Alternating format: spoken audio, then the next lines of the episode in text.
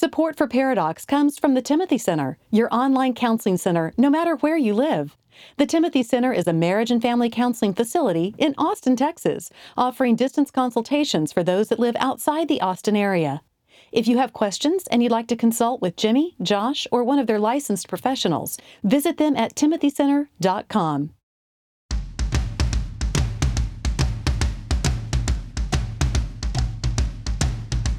Recording live from Austin, Texas, a conversation about marriage and family that women will love and guys won't want to turn off. Dr. Jimmy Myers and Dr. Josh Myers are a paradox. Welcome back, Jimbo. Welcome back. What do you mean, welcome back? This is just the second week of our new season. Oh, yeah. And we were just recording, um, you know, an ad, an ad that we have. That's what we do. When you this, we are now professional podcasters, not amateurs, because we're getting paid money. But so we've already gotten some folks that are, you know, doing a couple of bucks a month You know, through that is true. Patreon. Do we have to get it from a business to be professionals? No, if those individuals that have been given the couple of, if y'all gave something like two to three hundred thousand dollars, We'd, we'd then we would be considered professional. okay. Otherwise, yeah, I think a business advertise. We have an advertiser, and that's what we've been uh, because that's what professional podcasters do. We we record ads, spots. That's what we say. Mm-hmm. Yeah, in we business. call it spots. Yeah, we've got to we got to do a spot. Jimbo, tell them who we are. I'm Jimmy, and he's Josh, and we're the Paradox. This is our twentieth season. of it just feels that way. It does. I'm sure you're like, oh God, another episode. Josh and I are psychotherapists here in Austin, Texas. We are the owner and proprietors of the Timothy Center, a Christian counseling facility here in Austin, Texas. And the leader yes, low cost leader. in uh, quality, affordable, faith based mental health care in Austin, Texas. Booyah. You like that? Oh, I like that. I like it. We will normally on this podcast we'll talk about varying different things that have to do with marriage, parenting, culture, topics of that ilk. So today we are going to talk about honesty. I got a story for you about the one time I, I was lied. so geared up. Nope. And okay, It's about the one time I lied in my life. I was a wee lad. yes, How old was I? Mm, we, You're we-ish, I mean, we were in clean, so I would have been, second grade. yeah, what is that? Seven, eight, nine? Mhm. Anywho, someone cut the cord to our record player Our stereo is a stereo. that played records. Mhm. And Jimbo thought it was one of us, and he confronted all three of us, and everybody was like, nope, not us. But he was like, you had to be y'all, so. What Did- did someone break in the house and sneak over and cut the cord? or did what? A rat eat through it or something? No, it was one of y'all. So he sent us to our room, and this this game of who did it, no one, go to your room, happened three or four times. Yes, I knew one of you little would crack under the pressure. Turds. No, little angels. I thought one of you little angels would crack under the pressure. Well, well, we got you mm-hmm. because we didn't. Well, I cracked. The final time of this dance, Jimbo says, "All right, then you're all getting spankings." if no one confesses, everybody's getting sp- thinking that the person that did it Surely, Sarah, I mean, one of the kids. would come Would come forward. and say, "It, tis I." No one did. Nope. So as he invited us into his room or whenever, wherever you were going to spank us, and started to say, "All right, guys, drop trow." Did you make us drop trow? No. You didn't do a bare booty. No. It's probably appropriate. Because I brought the heat, even with. Well, and as up. we're approaching pre-adolescence, that's probably. Yeah, it wouldn't have been good anyway. Anywho, as he was about to start spanking my sisters, I stood up and said, "It was me." Tis I. And the look on Jimbo's face, I of course was too young, I can't remember it, but I'm sure it was shocked. Yeah, you were not the one I was anticipating, Sarah. So I didn't, you know, I of course, Sarah, I didn't know which one, Sarah, it was going to be, but um, I certainly Sarah was not anticipating you, Sarah, raising your hand, Sarah. And so I proceeded to get licks for my sisters, and I didn't do it. Did we ever find out who did it? Oh, the, The neighbor. little neighbor boy. Mhm. Yep, yep, yep, yep. So someone did sneak in Actually, and cut it. It was a Um, terrorist. But the one time I didn't practice rigorous honesty, or It cost topic, it cost me spanking. So what I should have done was continue in my honesty and say, no, I didn't do it, and allow my sister to get spanked. That, that was the lesson learned. Yep. When we're talking about honesty in the home, you might think this is a no brainer. What is there even anything to talk about about honesty? When it comes to honesty, there can be too much of a good thing. It's a good thing. I mean, honesty is a good thing. You know, I think just overall, just our the overarching principle in our relationships, in our home, in our parenting, is that Jesus loves the light and Satan loves the dark. If there is an overarching principle that should guide us on whether we should tell the truth or not, that would sort of be it. However, we all know that absolute, total, in your face honesty. Jimbo, do I does my pants look my make my butt look big? Oh, no, honey. I think actually your butt looks smaller in those jeans. Why do you ask? Would that be the, the honesty? That would be one example of where rigorous honesty may not necessarily come in handy. But here's the thing there are people who just want a license to be a jerk, to be cruel, by being blunt and honest. And that's what they'll say Hey, I'm honest, sue me. I'm just being honest. You asked me, I'm being honest. No, you're being a jerk, is what you're being. There's also. and we're not suggesting lying, No, but you can be kind. but you can be kind. Yeah. So instead of no, honey, you know those don't oh, make. Oh no, butt- babe! They look. You look like a Thanksgiving Day parade float. You look like like a balloon. That's rude. It's like Snoopy outside Macy's. That's what those pants. No, but instead of either rigorous honesty or you know rude honesty or lying, just sweetheart, you look beautiful no matter what. Because that's that's an honest Or response. coming home and saying, "Hey, sweetheart, there was a lady at the golf course today that just had breasts the size of the Statue and of Liberty." man, those knockers. Yeah, we just don't want to go there. And with children, for example, there's a lot of things that that adults uh, that a married couple does not need to necessarily just give all the information Absolutely. to the kids. It's not as easy as just you tell the whole truth, nothing but the truth, 24 7. Yeah, it's a bit more nuanced. It's a little more nuanced than that. Here's the problem we learn to lie. Lying is sort of a learned behavior. Sometimes we teach our children to lie to us if we tell them that they can share anything with us, and then they share something with us, and we explode like Hiroshima. Then the kid says, okay, no, I can't tell them anything. Therefore, in order to avoid that explosion, I'm going to not tell the truth. Or if our spouse tells us something and we explode on them, then we're teaching our spouse not to tell us the truth.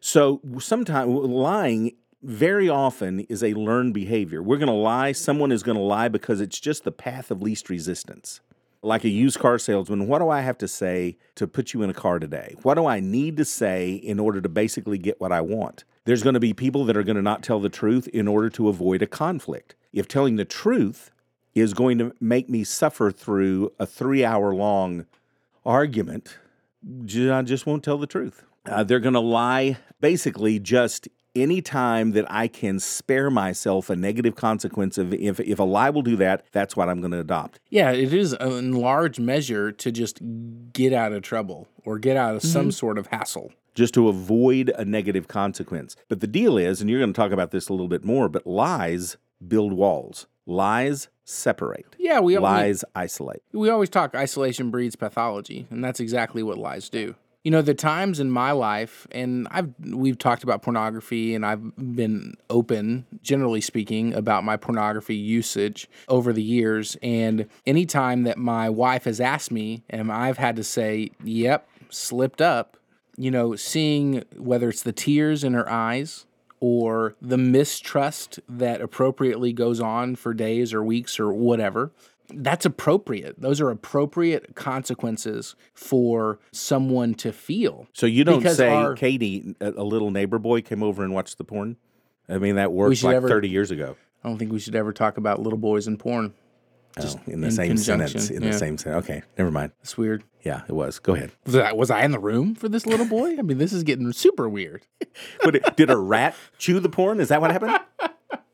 That's super appropriate me uh, appropriate for me to feel her negative emotionality.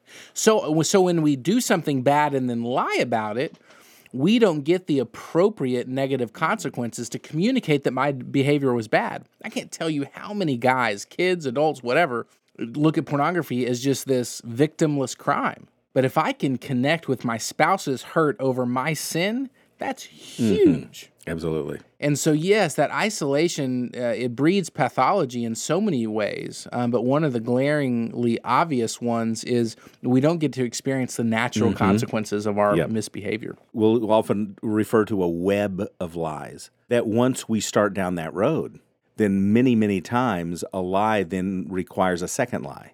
And then that requires a third, and then another, and then another. And then and then you've got one, both spouses, kids. We're all kind of spinning all these plates on the end of these rods, the, all these lies that we're keeping spinning in the air. And absolutely it isolates us. And at that point, we with the lie that the father of lies tells us is if if I go ahead and tell the truth and this entire house of cards so to speak comes down then I'm going to hurt the one I love and because I love the one I love I don't want to hurt the one I love therefore I'm actually being very chivalrous in not telling the truth and that's why he's called the deceiver with a capital D. Uh, it, my solutions are very quickly Jimbo, where'd you go to college? Tuscaloosa Technical Institute. Seriously, where'd They you have go? a really good football program there. Mm, Do they? Yeah. It's the people that were too good to play for the actual University of Alabama. They play for And that's what the you were? technical ins- yeah. Where, where, where'd you really Howard go? Payne University. I went to Howard Payne University. know you what a did. coincidence that both of us went to How. What do you have a favorite memory of Howard Payne? Well, see, we went 20 years apart. I was there 79 through 82. Year I was born. Yeah. I Um, was there 01 to 05. Well, back then, and I was a, a ministerial student. I was a I was a Bible major or a theology major with a Greek minor, and it was very much. Um, you know, people have camp highs. I, I was married my sophomore year. I kind of it was like four years of this spiritual high for me. Yeah, I, some of my closest friends to this day are from Howard Payne University. I absolutely was thrilled. I actually transferred there from Baylor after my freshman year and loved my three years on campus. Of course, it wasn't at Howard Payne, but I left two and a half years into my really it was my the last semester of my master's. I left to go take a church. And it was this amazing, wonderful thing. Moved all you guys down there because I said, Well, I've only got one semester left. I'll just pick that up 16 years later. And Howard Payne now has, as of 2012, a new campus in New Braunfels. And that campus is really made up a lot of of people just like that. They started in their academic careers and life got in the way and they got away from it, but now they're back and they're back with a new vision and a new commitment to get it done. So if you find yourself in that same situation, kind of that non-traditional student, definitely visit Howard Payne University in New Braunfels. Howard Payne University in New Braunfels is where individuals finish their college degrees, their academic advisors know their names, they have very minimal fees, and they offer the fastest MBA on I-35. You can find them on the web at hputx.edu backslash New Braunfels, Instagram and Twitter at HPUNB, Facebook is HPUTX New Braunfels, or you can just give them a call at 830-629-2366. Because we're professional podcasters, I'm not sure people noticed what we did right there, that, that we slipped an advertisement into the podcast, because that was slicker than owl not. Oh yeah.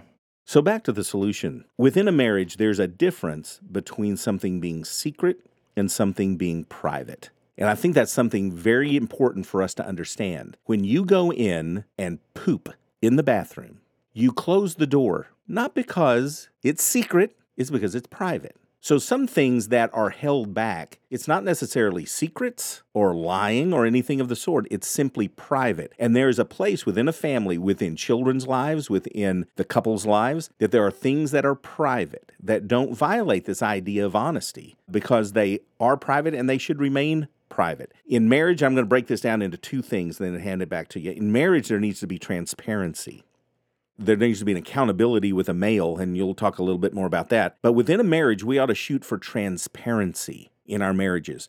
Transparency. That word frightens some people at the thought of being transparent. But that is what we need, and that is what takes the intimacy level of our marriages. And that's where we're sort of slipping the surly bonds of earth and touching the face of God when we can have that kind of total transparency. But in parenting, our children, not really tra- not transparency with our children. With our children, it's a need to know. Sometimes we need to ask, well, why do they need to know that? Because if they don't need to know it, then they may not it may not benefit them to know it. So there are some things that it's very appropriate for parents to hold back and not share with their kids. But overall, we need to embrace scripture that the truth will set us free. And when it comes to our relationships with our kids and with our spouses, there is no scripture truer than that. And you kind of talk about honesty towards our children, but also we've got to think through how much honesty do we want out of our children. There is appropriate autonomy and privacy for our adolescents as well. I know we've had an old episode about kind of the role as parents shift over the years from boss when they're my kids' age to manager when they're teenagers and then consultant, kind of speak when spoken to once they're out of the house. But once you're in that kind of managerial stage of your your children are adolescents, it's appropriate to not have to ask a hundred questions for anything that they want to do. You know, there's some things that you don't necessarily have to know obviously, right? If there is drugs found in the room or they are caught sneaking out, right? Then it's appropriate to really start asking some tough questions. But it we shouldn't base our our relationship off of mistrust and a hundred questions just because they're adolescents. And so allowing your kids some level of privacy is a really, really good thing as well. As far as marriages, I believe that husbands and wives should be able to ask their spouse whatever question they want whenever they want to ask it and expect an honest response. And on a rigorously honest response. But I don't I think that can also be abused. So I think that a lot of spouses are anxious and so they ask their spouse a thousand different questions about, well, where'd you go to lunch? Who was there? Right? And so it's it's just this 20 questions or what's the game? 20 questions? 20 questions. Is it? There's 100 questions. No, it's 20 questions. Anyway, lots of questions just for a simple work lunch or whatever the case may be. And so I think that the, the rigorous honesty, the I'm able to ask anything about anything at any time can also be abused. And so we want to use it wisely, but absolutely be able to ask your spouse whatever you want to ask whenever you want to ask it and expect honesty. But as far as the day in and day out, let's say again, let's take pornography. If your spouse struggles with that, it probably isn't best for you to be the one asking every day if they're viewing. You know, they need to be hooked up with a same sex peer to really be kind of that accountability partner. Because you've spoken to the fact that it kind of sets up an authority imbalance. If you have either spouse if you have one always grilling about where you were, that becomes almost a parent child interaction. And that's not what needs to happen. Correct. So I don't, because again, we lied to mom. We lied to mom and dad to avoid the spanking. So that that is just a scenario that doesn't need to exist. And so when you have accountability partners just in general or through Celebrate Recovery or AA, you know, they will tell you, you know, your sponsor is going to know everything your spouse doesn't need to know everything. It's not appropriate, it's not healthy, and that probably needs to be either the spouse, the wife, or the husband, a same sex accountability partner. So you can ask anything at any point, but use wisdom in that. Don't try to satisfy your own anxiety because it becomes kind of voyeuristic and as well as a kind of an authority imbalance at that point. But with your kids, also allow for some level of privacy and autonomy for them as well. And if we're lying to avoid the conflict, here's just just wrap this because most of us would say, "Well, yeah, I lied, but it would have led to a big argument, whatever." You need to understand that argument that argument is nothing. The long term consequences of initiating dishonesty, feeding dishonesty throughout a marriage, the consequences of that long term are 10 times whatever that conflict was going to be. So that is a lie of the father of lies that I need to keep being deceitful in order to avoid a conflict or to spare my spouse the pain of the truth. Guys, if this episode hit home at all, you can check out more information on our show notes at paradoxpodcast.com. You can also find all of our other episodes there as well. You can also find our socials there. So again, it's paradoxpodcast.com. We will be dropping two new episodes next week, so stay tuned. Oh, and Josh, Josh, you have a booger right there. I need to be very honest. There, yeah. Oh, and check out Howard Payne's New Braunfels. Um, I mean, the degrees there are fantastic, and you won't be disappointed. Not only the level of education, but the people you meet. Josh, now we got to charge him more. That was not part of the contract. Y'all take care. Paradox is produced by Billy Lee Myers Jr. For more about Billy, go to therapywithbilly.com. For more information about our Paradox evangelist, Julie Lyles Carr, go to julielylescarr.com. And if you want more details about what was discussed on today's show, go to paradoxpodcast.com. Next time on Paradox. It's actually one reason why, you know, although I've been sober uh, for 14 years now, I still identify myself as a believer who struggles with alcoholism. Uh, I don't I don't say I have victory over alcoholism. I don't say I'm recovered from. I say I struggle with because I have to remind myself that once I stop once I stop thinking I'm struggling, I can go right back into it again.